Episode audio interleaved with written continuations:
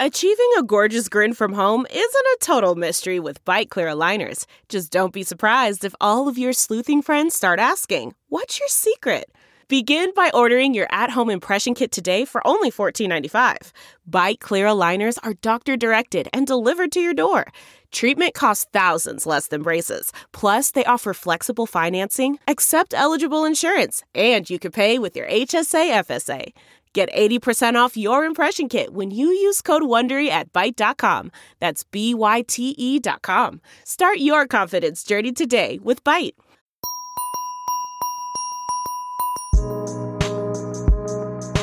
Last time on Strangers in China. So um, I'll just ask you by telling me what's your name. Bi Li Ling Feng, actually.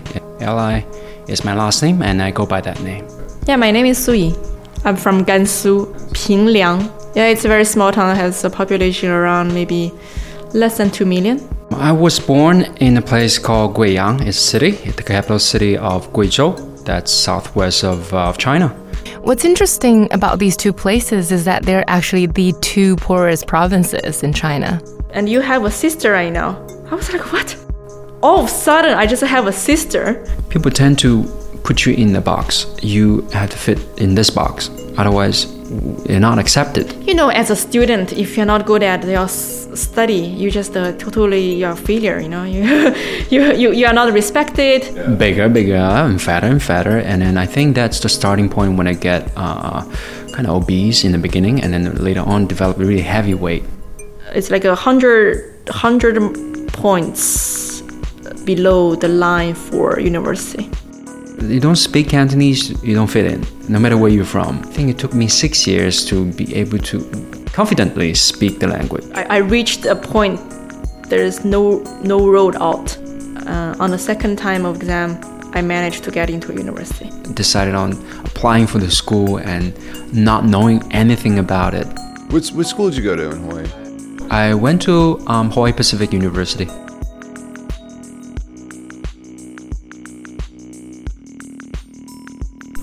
Have a question for you, Maggie. Yeah. Why did you get away from home? I think there are two parts. The first part is personal, and then the economic reasons.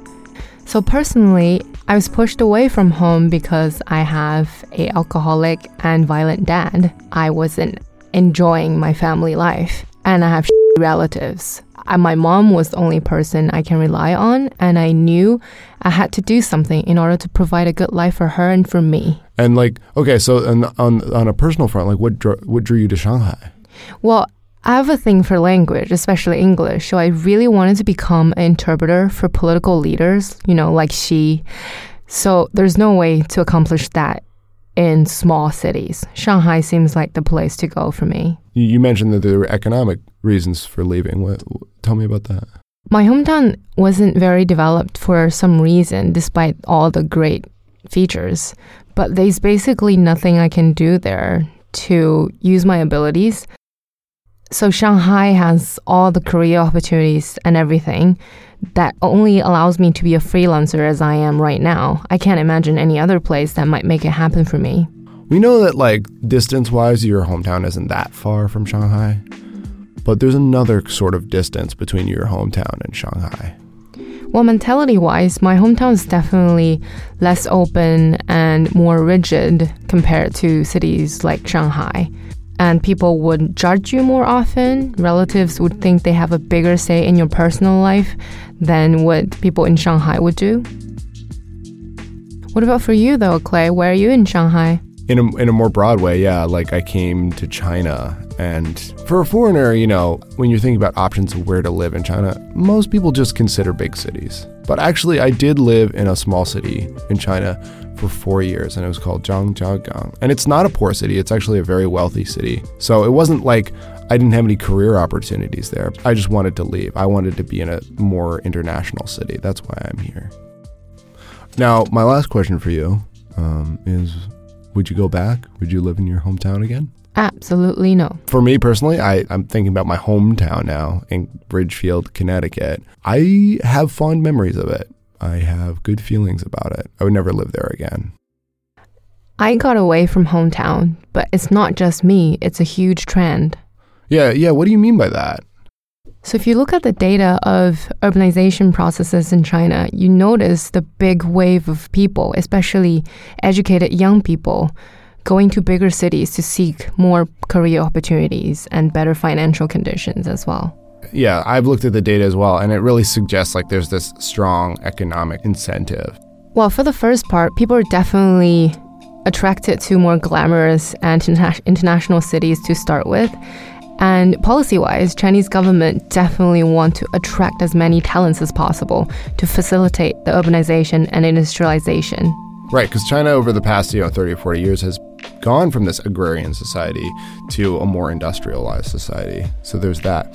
But I think yeah, we we talked about the planned economy. We talked about like the economic benefits. But one of the big spillover benefits from this these economic miracles happening in these big cities in China is that there is this growing more bohemian, more open lifestyle, more international lifestyle that I think also attracts a lot of people. Both of these reasons, both economic and personal, like are really what attracted Sui and Li to come to Shanghai. For this episode, we're actually going to talk about how it is that they got to Shanghai. Where did we leave Sui and Li last time we were talking? So things were starting to look up for them, and they seem to have a turnaround in their life. Right, right, right. Um, we have Li, who's about to go off to the States to go to college. And then Sui had finally gotten into college. She had finally gotten a good enough grade on the Gaokao to be able to step up, to be able to have a better opportunity.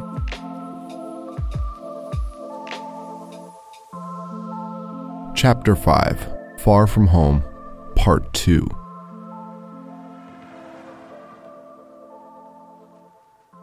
Let's let's see where, where they're at right now.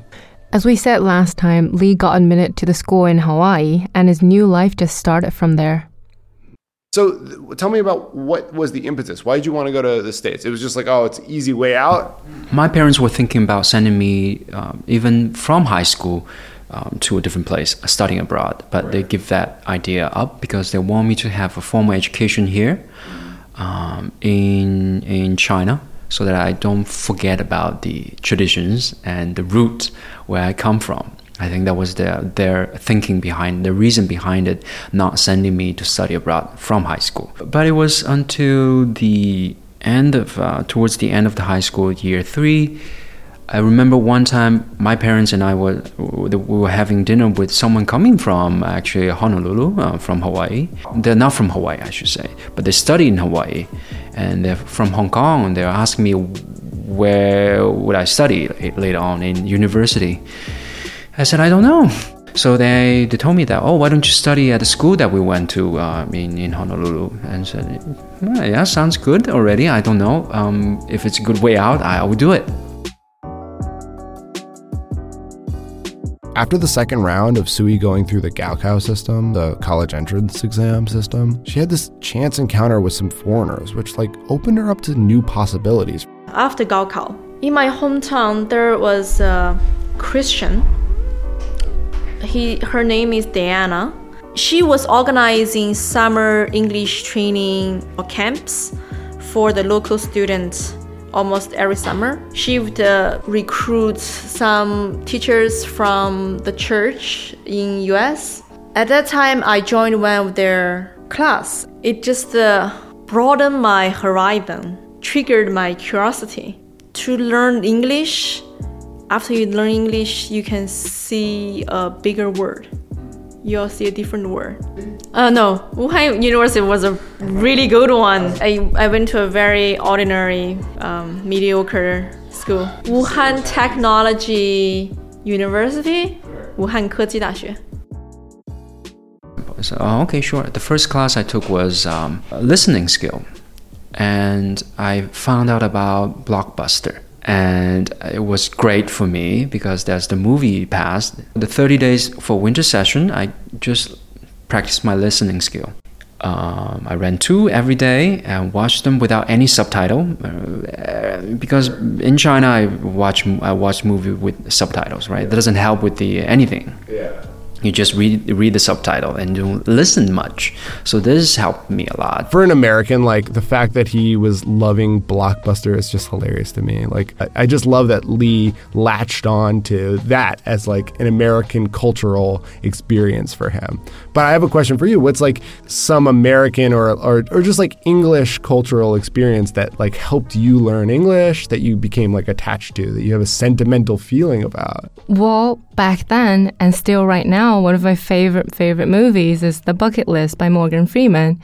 And he is by far one of the sexiest American actors that I still think. What? Uh, He's so like 90 years old. Doesn't matter. Age only helps. God, you're weird. I'm not. And you can criticize mine as well because when, when I came to China, the, the show that I like watch, I still watch it today, and I think you're gonna think I'm such trash for watching it. Please. But the one that I I, I watch all the time is Fei Cheng Wu oh my god.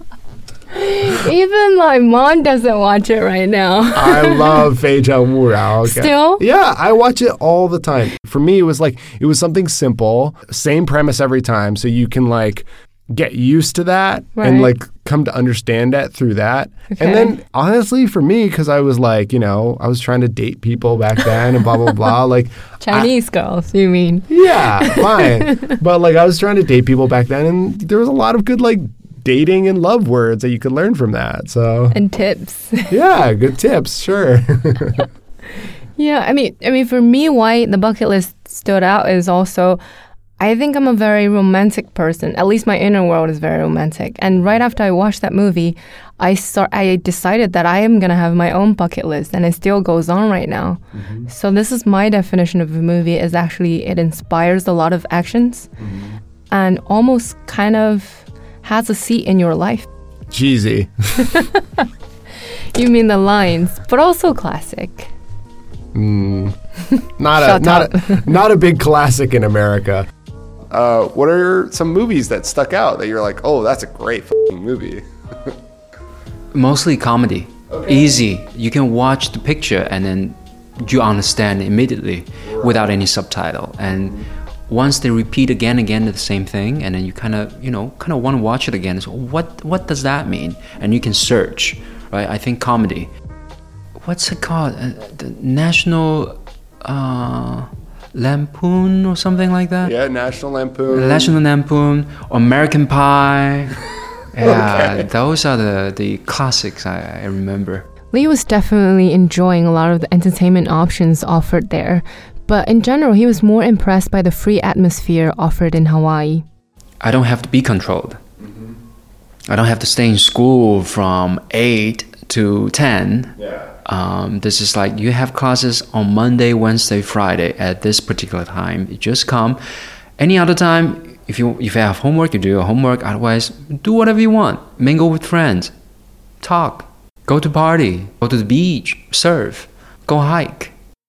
Once start, once the semester starts, the spring semester, and gets quite busy, and I was involved with the Chinese student organization, involved with the student activities, planning for the year, at the university, I told myself I would stay away from my fellow Chinese students, uh, even though I was involved with the Chinese Student Association. So I, whenever I have time, I mingle with other students because I was still in the language program.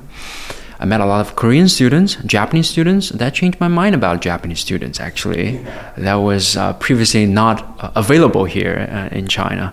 So I talked to them and get to know their culture, and then I just learned that you know what, uh, huh people just people. It doesn't matter where they uh, doesn't matter where they're from. Hawaii means a a very sacred place. Once it opens up to you, they will welcome you uh, completely. The local people are very nice. Actually, I got invited to many barbecue parties to hang out with the locals.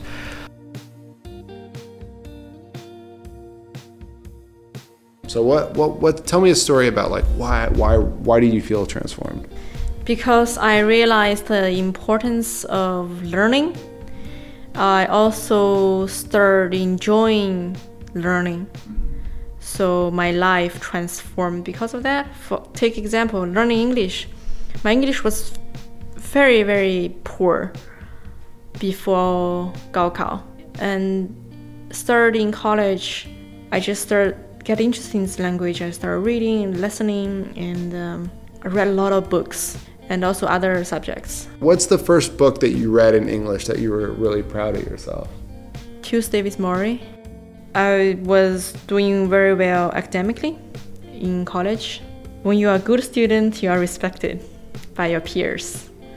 Then, so start from that time, I start gaining confidence because I genuinely interested in knowledge. I was genuinely interested in the subject as well, economics. So everything is just natural. I don't feel I was making an effort, but my grades was just good. I wasn't doing it for the sake of looking good for other people. It's because I was interested in all the knowledge. Sui like really found out that she was intellectually curious, that she was interested in learning, the process of learning, and she didn't hate school. When properly motivated, she actually latches onto those ideas. And Lee eventually realized that he really loves being in control of his own life, to take care of his own free time rather than being arranged.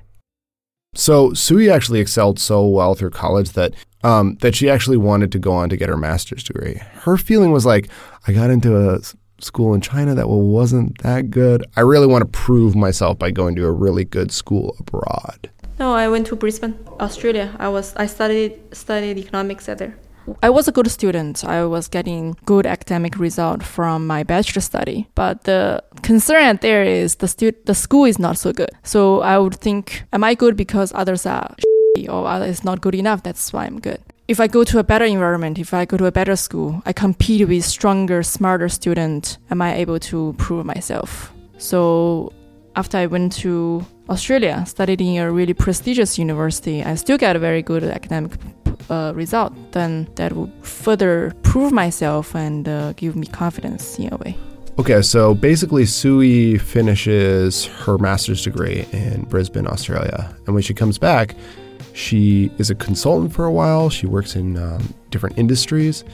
But now, now she's trying to start a company. She does a form of uh, English language training that also trains kids how to have better interactions with foreigners so that they can become like foreign guides, tour guides, etc. for foreigners coming to China. What I want to do is I give intensive training, like English or or English training to Chinese students so they will be qualified to be English travel guide. So what I'm trying to do is tell people when you're talking to a foreigner, let's say, or people from different cultural background, um, what is some of the things you can start with. So this is not just about communication between Chinese and foreigner, but also a communication between like between people generally. It makes total sense for her to get into her current business because it aligns so well with her own story.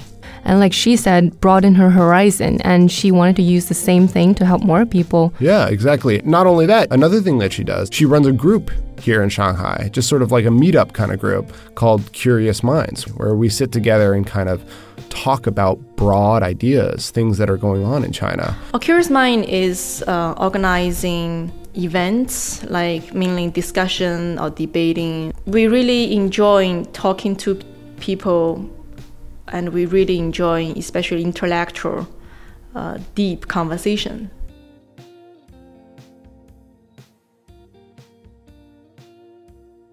And the third question is, what does the gaps mean for people? So okay, you are rich and poor, so what does that mean? Does that mean you can live longer, I can live shorter lives? Or what sort of consequences or result does the inequality bring to us? That is the third question. Difference? I think I, I, I wouldn't say it's bad or, or good, but they're simpler. And I would say, for example, um, when I go to Guizhou. I guess uh, what really bothers me about the gap thing is that basically there's a huge gap in terms of cognition among the rich people and the poor people. I think in a way, Sui is also in her effort trying to make up what the Chinese education system is lacking is this kind of creative brainstorming and letting people's imagination and, and ideas run free. So for Lee's story, after getting this degree in hospitality and Honolulu, Hawaii, he chose to stay and work there for a couple of years, but it didn't turn out that well. So he decided to come back to China. So, through a series of coincidences and by following his passion, he ended up becoming a photographer. Tell me what what do you do here? What do you do in Shanghai? Uh, when I first came, I said I hustle. Oh, okay. Meaning Not a hustler. I hustle because I came back with no job. Started with the food tours job. Um, I still do now, um, which is really fun. That opens the door to me to know my own culture. When I was working for the wine tour com- a wine company, um, we did a travel, a trip to Bordeaux, and was taking pictures uh, at different chateaus there capturing the moments of how wine is being made and then actually write articles for the company too for WeChat, right? So the contents, so people can see what we do, what is it all about, Bordeaux wine, what about the owners, right? And uh, that inspired me a little bit of the, the, documentary style.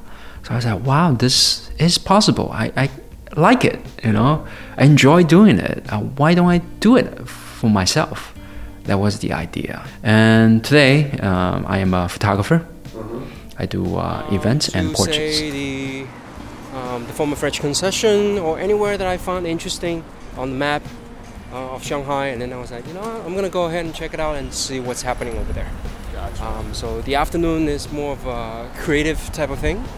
So I go out and capture what I want to capture at that moment if I see something interesting. what uh, what kind of camera do you, are you using right now? Yeah, I'm using a uh, Fuji X100. This is their fixed lens, their first generation of this series, and I fell in love with it because this is not the normal viewfinder, um, but you look through the side of it and then give you the uh, the view of people coming in, so it's broader, and also give you a electronic view as well, so you can see what you take exactly. Gotcha. Because the normal DSLR doesn't give you that option. So now we really understand their stories and we've basically seen their entire life. Yeah, and they've taken very different paths with very different challenges, but it's very striking how many like actual similarities there are between their stories. Both of them end up so far from home, and I really wanted them to do a little introspection about that. What is it about them that drove them away from home, that drove them to Shanghai? And how do they feel about their journey? And how do they feel about going back to their hometown? Yeah, well, I think their stories are very revealing in just how and why this generation, our generation, has really moved to bigger cities. The first thing that's really important, and I think that's like a big revelation that they came to, is that they don't really feel like they belong in China specifically. They feel like they're more like international people. And it's not like an identity crisis per se. They just like when they're living here, they don't feel like they quite fit in. They just feel a little different. Yeah, yeah, yeah. It's like a reverse culture shock. Not not only not only my hometown. If even you look at Shanghai right now, I mean Shanghai is much better because you have people from uh, everywhere. You know, like I feel more comfortable. But if you're not in that community, yeah, you're not talking to any foreigners. If you are still living a very Chinese way of life, like all your friends are Chinese, all your colleagues are Chinese, I still wouldn't feel um, very comfortable, or they will feel find me a little bit uh, maybe somewhere is not right. like for example, the the event I go to, I talk about all those you know, for example, politics or freedom or all those things. But if you want to have those conversation with uh, totally local people, you probably wouldn't have that sort of conversation. Yeah, this question is hard to answer. Like, why do I find myself a little bit off a little bit uh, different? I can't describe accurately, but uh, I do feel a little bit different. And also, some of my friends will say, You are different.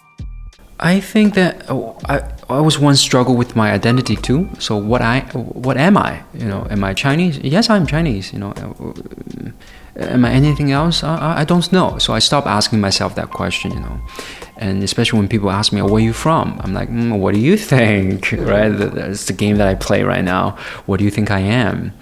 Um, some people say, "Oh, are you are you from Japan? You're Singaporean?" I'm like, "Hmm, that's interesting." So I see myself um, as nothing. I, I don't think of it anymore. So it's just me. I'm just here. That that is all. So they feel really international and not very comfortable living in their own hometown or smaller cities. So the problem is in China, there are not a lot of cities where you can live this kind of international lifestyle. Right. And so they kind of just end up in Shanghai for lack of options. So I was looking at the options here. Beijing, uh, was staying in a hotel, looking across the street. I couldn't even see the building. Yeah. That was in March. Uh, the air was really bad, so I'm not. I don't want to be here. Um, then Guangzhou is too close to home, to mom. So mom, sorry um, if you're listening to this. Uh, I didn't mean to do that, but I'm here. And I choose Shanghai because I was staying in a hotel nearby Xintiandi, and I came out having a jacket, walking around. I'm like, wow, this is really Shanghai. I didn't know about this. I visited Shanghai before, but not like what I do, like on my own. I was like, wow, this is really cool. If I've ever come back, I will come back to Shanghai. I can like speak for everyone, but uh, in general, I would think most of the students who studied abroad would want to go to like either Beijing or Shanghai or uh, Shenzhen, so-called tier one city, because of the job opportunity, because the international environment, and as such. Well, I've been to Beijing, but uh, I really don't like climate in Beijing. It's too dry and the pollution is horrible. And right now, uh, uh, then there's not that many options left. So I just choose Han- Shanghai. Uh, in Shanghai, you will see people from all walks of life, from different country or culture background. It's interesting. So very often you see, you don't feel like you are living in China if you go to a certain restaurant or go to certain places, right? It's it's so international. But that is a big advantage. No other city can come. com- compete with Shanghai. I got Mike back in the studio to dub a video about Shanghai. That is not a Shanghai sound at all. I, I've been living here for years. Not once have I heard an accordion. This is making me angry. China's biggest city. Here, ancient and modern come together. Here, class and trendy fuse together. This is a city on wheels and wings. Both sides of the Huangpu River have an open mindset and present a scene of thriving vitality. In the past, this was the playground of explorers. Now, it is the stage for dreamers. A financial center, a capital of fashion. All roads lead here. All dreams are sped up. All the ways to end, like like it could have been all right. It's at the end. Ugh. Let's shift our focus to what it feels like for them when they do go home now. Now that they have gone far away, now that they've had international experience and they live in this big city. So I'm wondering for you, like, how does it feel when you go home? I feel the only purpose that I go home is to spend some time with my mom, and I mm. don't really have anything to do there. Right. Yeah, I can't even find a proper cafe to be working in. what about you? You're super far away from home. Yeah. I love going home. I really do. I love seeing my family. Uh, I love having like the nice familiar things that are tasty and delicious and fun. But I, I, I don't think I could survive there. China has made me too weird. Um, tell me about like the community of where you lived in. Every time I go back, I meet my high school uh, friends, like high school classmates. Their conversation after 20 minutes, for, for the first 20 minutes, uh, they're very curious about me because I'm in Shanghai. I go back to my hometown, I'm like uh, not a foreigner, but more like a, like new people to them, right? Because they have been uh, living in the hometown for most of the time they are very curious about what I'm doing here, things like that. I, I will talk. And then after a while, they'll move back to their conversation. It's a small town, as I mentioned. So sounds like everyone knows everyone. And everything is political. Everything is about connection. They will talk about all, all this, the, all, the, all those scandals, um, all the gossips. They all talk, you know. Yeah. I felt like nothing can be done in that city, or not that, that extreme, but at least everything is related to knowing some bigger big figures, knowing somebody. So I find uh, I it's difficult for me to fit in in their conversation if they, they start talking like that. I somehow felt like I'm a stranger, but um, they are the same people. That hasn't changed much, so I always feel the warm embracing from them. So I don't feel much difference now, but I definitely feel the difference from my own experience, from my own eyes, that I see my hometown, the relatives, uh, the cousins, uh, all, they see them from a different angle now because uh, we grew up together. I've never seen anything else other than them but I do feel the difference um, f- comparing to when we were kids. Uh, we were close, but now we were not because everybody's getting married, having their own family. I'm the only one who's not married and uh, doesn't have kids, and just floating around feels like, um, yeah, I, I, can definitely feel that I we're having the the gap. Um, not one is higher or lower in the sense of uh, we don't have the common language anymore besides asking how are you doing what you do now where's your girlfriend? When you're gonna get married? And of course not from the cousins but from the uh, relatives.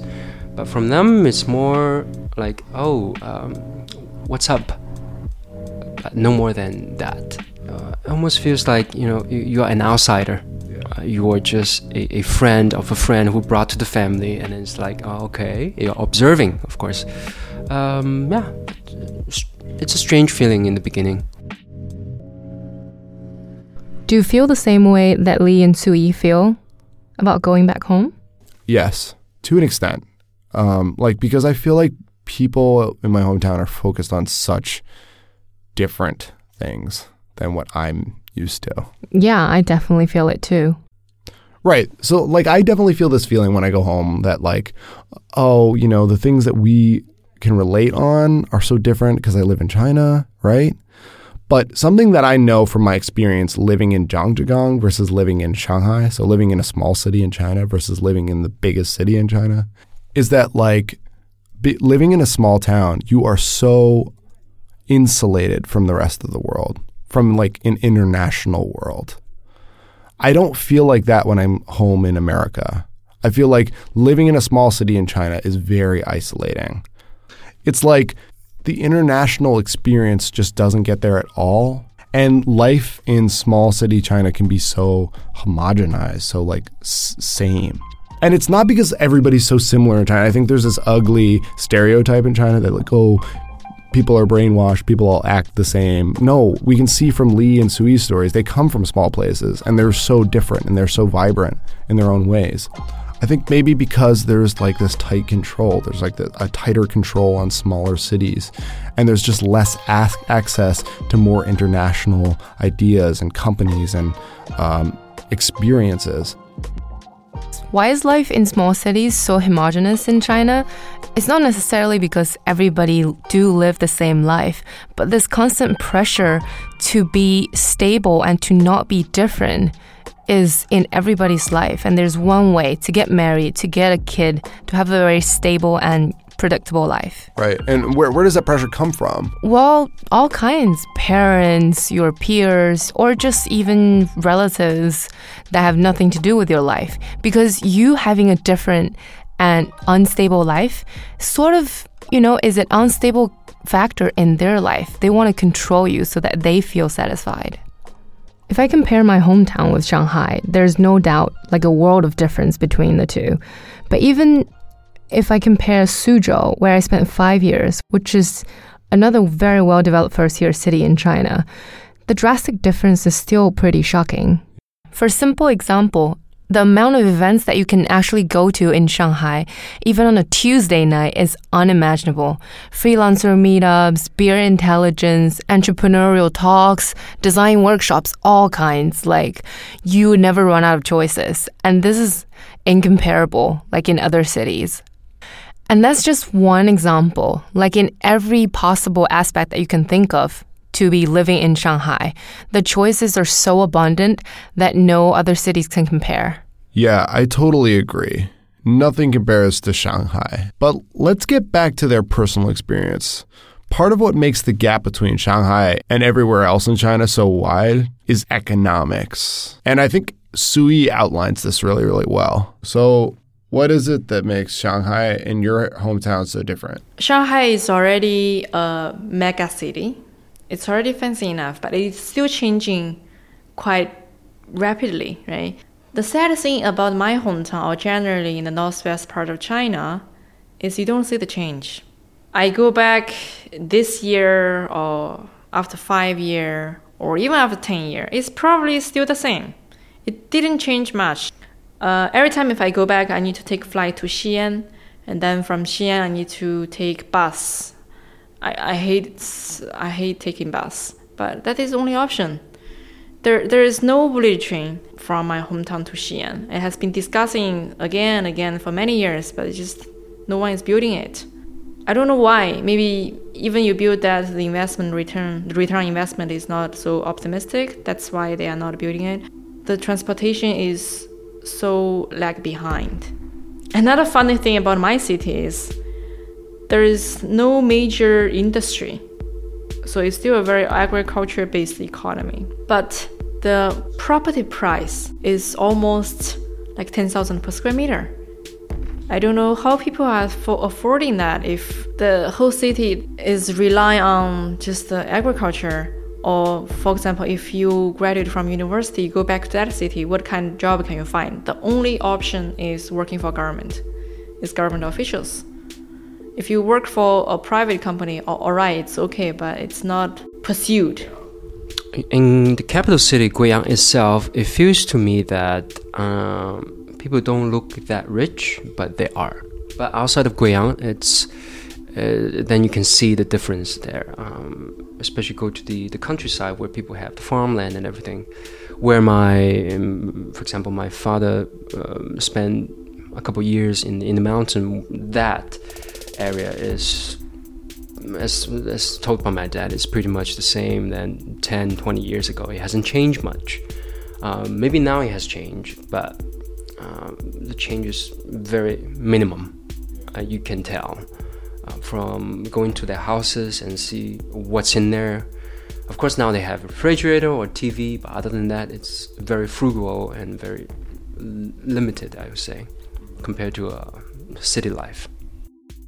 So here's the thing. I think when we think about China, we think about the economic miracle of the past 30 years of opening and reforming. But actually, that miracle is a bit kind of like the American dream. It's like an ideal more than it is like a reality.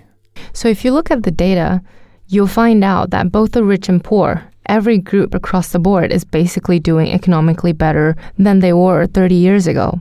But if you look at something like the Gini coefficient, like the measure of economic disparity, you find the difference between the rich and poor in China is huge. According to the data we have, China's inequality is even worse than the United States, which is already really bad. And because the data isn't exactly accurate, most of the experts think the gap between the rich and poor is even bigger than that.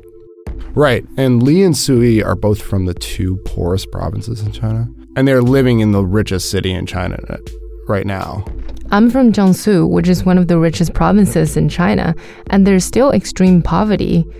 So the real difference is really between the cities and the countryside. Right. Like Li says, Li's from Guizhou, one of the poorest provinces in China. But he said that Guiyang, the capital, is doing just fine. It's the countryside that hasn't changed much. It's the countryside that's still very, very poor. That's the tale of two Chinas.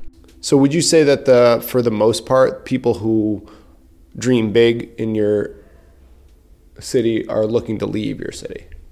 those ones who can get into a good university, probably the, the, the chance to going back to the city is very slim. As far as I know, all those students who are good in study, who went to big city, good universities, they are they stay in big cities. They they wouldn't go back. In our high school class, there was around maybe 50 students. Right now, it's around 10 is outside. I am in Shanghai. There's one in Beijing, one in Xiamen, many in Xi'an and Lanzhou. which are the big cities around that region. Those who, who didn't get into go to university, they would go back to my hometown.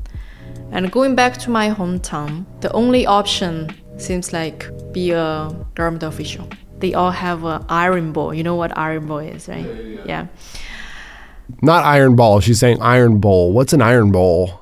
It basically means a 100% secure job Right. that guarantees you for the rest of your life. Right. Like in big cities, people don't they don't like aspire to have like an iron bowl kind of job the way that they used to. But like in smaller cities, there's definitely this concept of like, "Ooh, get a stable job and you're like set for life." Yeah, and that kind of iron bowl job means you can see what it's like in 50 years. It's going to be exactly the same as the first day. Right. There are some private sector jobs that are like that, but they're mostly public sector. Mostly jobs in the government, like secretaries whose duties include filing papers or you know, organizing some publicity events which are pretty chill and doesn't require a lot of energy or time. The trend for the small city is job limitation, I think. It's it's especially in my hometown, in the industrial is not strong. It's mainly agriculture, so you don't have a lot of good options unless you work for government or be a teacher or a doctor.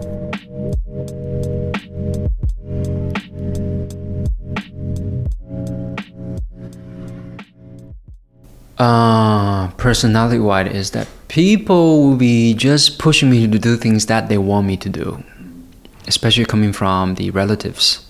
Um, I felt like the, the reason why Hawaii benefits me a lot is I can think on my own. I don't have to listen to anybody else. Just me finding myself out and discover the road, the route myself. I don't have to listen to anybody else. So going back to hometown in Guiyang, I think that would be a lot of pressure um, coming from the relatives saying, "Oh, you should do this," or maybe again, "Oh, you don't fit in the box. You should." Um, no, I don't want to. Mm, and Zhuhai would be the case that would be, uh, I say, I think, I think if it's not true or not, I don't know, be less opportunity. Yeah. Mm. Well, the fact that both Sui and Lee live in Shanghai right now means their life is free of the gossips from relatives and friends, minding the business of their marriage or relationships, so they can live a perfectly single and enjoyable life here in Shanghai. Yeah. And when you're close to your relatives and when you're in a more like an, in a smaller place, more traditional place, those pressures are like much realer. And we've talked about that in previous episodes. Yeah, for sure. They want you to get married and have kids really early. How can you do that and get a decent job or develop a career at the same time? Uh, or they want you to stay in smaller cities but still want you to make a lot of money, Right. which is harder in smaller cities. We wrapped up the interviews by me just asking Lee and Sui, like, would you ever go back? Would you ever go back to live in your hometown? That's what they had to say. You never want to go back to your hometown. Oh no. no, I can't imagine going back to my hometown. Because my dad has a business and he's getting old. They were hoping me to go back to take over the business, to inherit. But it's still, even for that, b- because my life quality will be totally different if I go back. Who I'm I going to talk to? Who I'm I going to have interesting, deep conversations with? I, I don't find I'm I gonna find a soulmate or I'm gonna find a like suitable husband if I go back to my hometown. So every time I go back, it's just to see my grandparents, my relatives. There's ne- not any other purpose. Yeah. Uh, but now I find a new purpose there is to actually photograph my hometown, which I have never done before. And then the reason I have never done before was because it was because that I don't think it positively. I didn't think of it positively before. Mm. It was only to see the grandparents and New Year's, especially. That's not a nice time to see the hometown. Nobody's there. I mean, nothing is open, and uh, even if it's open for Chinese New Year, it's usually very crowded. So it wasn't a really nice experience to be there to see my hometown. So this time I decided to go a little early, earlier than Chinese New Year. Then I can see, you know, in a different angle, not just to see the relatives during Chinese New Year. Yeah. Mm.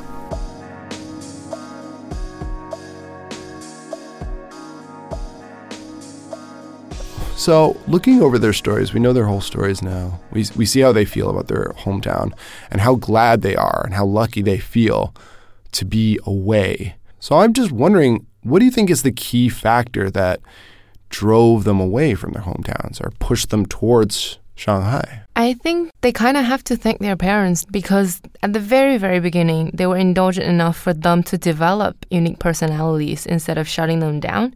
And then later on in their lives, they had the opportunity, again, provided by their parents, to go study abroad, which definitely opened their eyes for the new, bigger international world and enabled them to to have more inspirations and ideas about what they want to what kind of person they want to be like or what kind of business they want to do.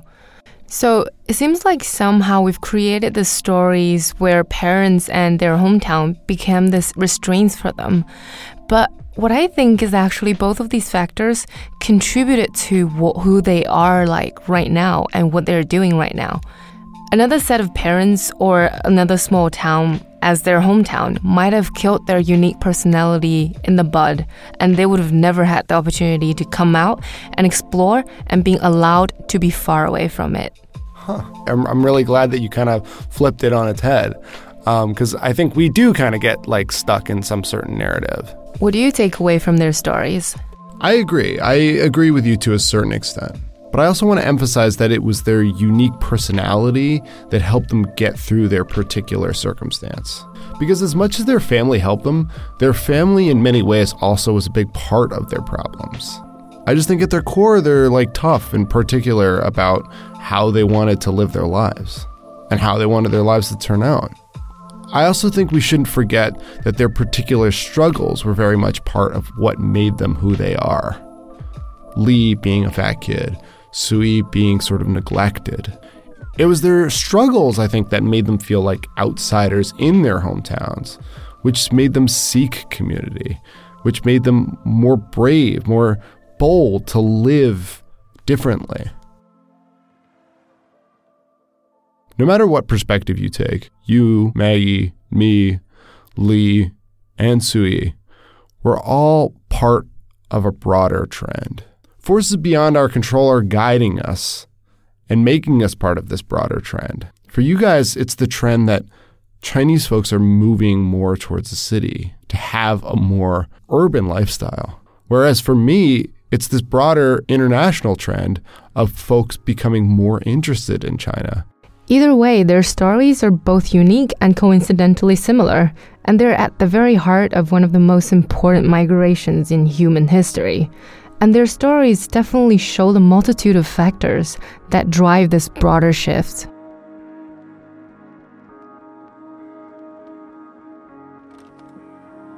I think, though, that there's this flip side to this story.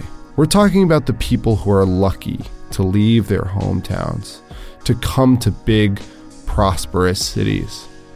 But the flip side is this tragedy of a widening gap between the big cities and the rest of China. Right, and as cities in China become more appealing and prosperous, the countryside faces the inverse of that. And also, not everyone gets to leave. You have to be pretty extraordinary and you have to work within a rigid system to get ahead in many cases if your family doesn't really have means. I think back to Sui's school days. Like, she was like one of the worst students in the class, right? Let's say she was ranked 50th out of 60 or something. My question is what do you think that 51st student is doing right now? How are they living? Are they living still back in Sui's hometown in Pingliang? Even in my case, growing up in a very, very small town and having a poor family, but I consider myself pretty lucky and I made it out here all because my mom was always there for me and she was my mental support. That's very critical despite all of the financial issues or struggles that we had to go through. Yeah, and I just think about my own life and how in both my schooling and in my career, I've made some big ups. And I've been given second chances. And those second chances I can only attribute to being lucky, sure, but just privileged more more generally. I don't feel like smarter or more talented than others necessarily. I, you know, I, I, I feel like I've been very lucky, very privileged. Like, do you think people from your school days aren't as smart as you? You're just smarter, so you you had this chance to get away. I don't think so. I don't think I'm like smarter. I just worked harder with my mom's support. Do you ever want to go back? You know, like, you know, was there ever a prospect of going back to Guiyang or going back to Zhuhai? Like, No, I, I don't think so. I've thought about it, but it wasn't really on the table for me to think about. Guiyang, um, it, it feels to me that it belongs to childhood memory. Whenever I go back, all, although all the relatives are there, for me most of the time it's just be there and see them and nothing else. I don't have any other callings there besides pictures. You know, I was planning to uh, take some good pictures. Um, I think before the Chinese New Year, this coming Chinese New Year. Other than that, uh, there's no real calling for me there. It's really laid back. There is no big industry there. So I've, I've never thought about, uh, like, seriously, oh, I can do this back home. do you feel lucky that you got out? Oh yes, I do. I do feel. Actually, yesterday I was talking to a friend. She's in my hometown right now. I told her, uh, living in Shanghai, I see so many excellent people every day. I feel like I can't catch up the pace.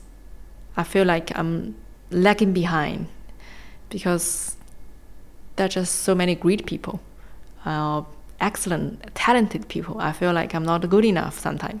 And she said, uh, yeah, it is difficult to live in a big city. But one thing was in my mind, I didn't to- tell her.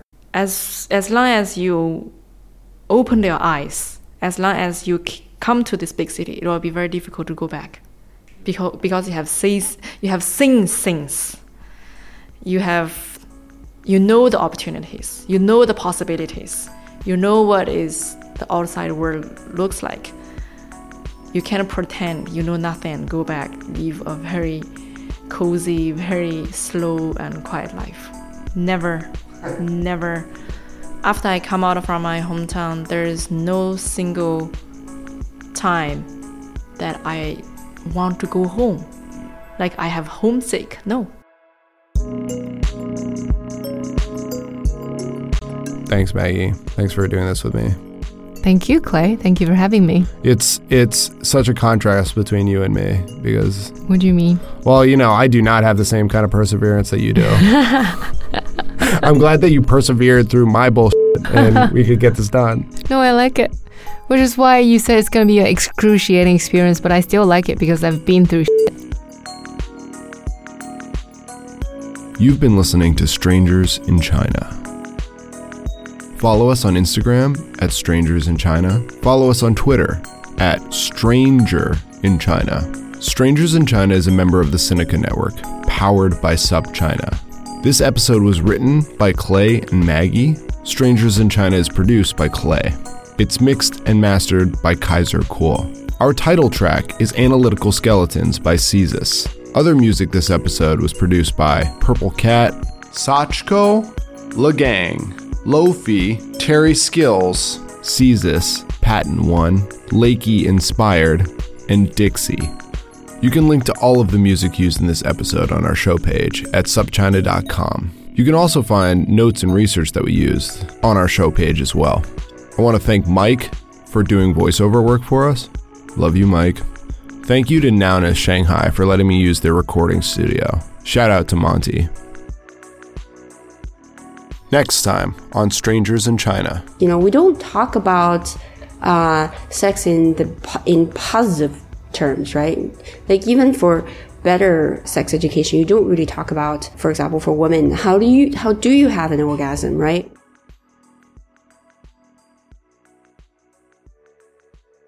For all my real strangers out there, I actually got a chance to, to go out with Lee while he was doing for some photography, and uh, we saw some people taking some wedding photos, and he had a very strong reaction. We were looking at the couple who were being, uh, you know, the picture being taken right there, and I was saying that this is the part that I would, I would never get, want to get involved with, uh, photography-wise, It's the normal, very typical wedding photography. They stand, and the photographer asks them what to do. You stand here, you do this, and you, you pose this, you hold the hand, da da da. Nothing wrong with it. It's just not my, my, my thing to do. If I were, were ever to do uh, weddings, that would be more documentary, like telling the story, not just posing. Posing is important, yeah, I know. You know, it's part of it. They want that, yeah, but not the whole thing, not the whole hour, two hours, or four hours of a wedding just for that. That would kill me. So just as a cultural s- phenomenon in China, like what what are these wedding photos? Because everybody who gets married in China seems to get these like really flashy, really done up, really dressed up wedding photos. I think it's more to satisfy the women's fantasy of being a princess, of being, you know, the treasure and living the life, the extraordinary life that they don't get to live in their daily lives. Yeah. To be dressed up and having great makeup and being the attention of the street. And I, I think most of the husbands are probably just like putting up with it to make the wife happy. I agree that the husbands are definitely putting up with it, but I also think the wives are kind of putting up with it too. Really? Yeah, because you know what? I think everybody's just kind of putting up with it in China. Really? Because my perspective is that nobody really wants to do them that badly, but there's like this expectation, both sort of social expectation, Mm. but also like expectation from your family that you have these Yeah. gaudy wedding photos that are really fucking expensive. and they can show off to their relatives and they print out gigantic copies of them and hang it by your bed and stuff Yeah, like that Yeah. yeah I think in Amer- like Americans would say, "Oh, you know, it's kind of tacky. It's kind of like," mm. and that I feel feel like that's what Lee's responded to. But I kind of love them. I love their they're like kind of camp and they're like really fun. Like I I, I like them. i still think women probably took the initiative to do it because like even for unmarried single females here in China they do the their own set of this kind of glamorous photography as well you see a lot of them like sometimes even wear wedding dresses by herself or sometimes like the Asian Chinese style dresses and do that kind of individualized photography shoot it's a Mm. trend So, um, do you have any like sad photos where you're dressed up in a wedding dress by yourself, with my dog yeah drinking drinking a bottle of soju? yes that's like my dream All right, that's it. We're done. We're done.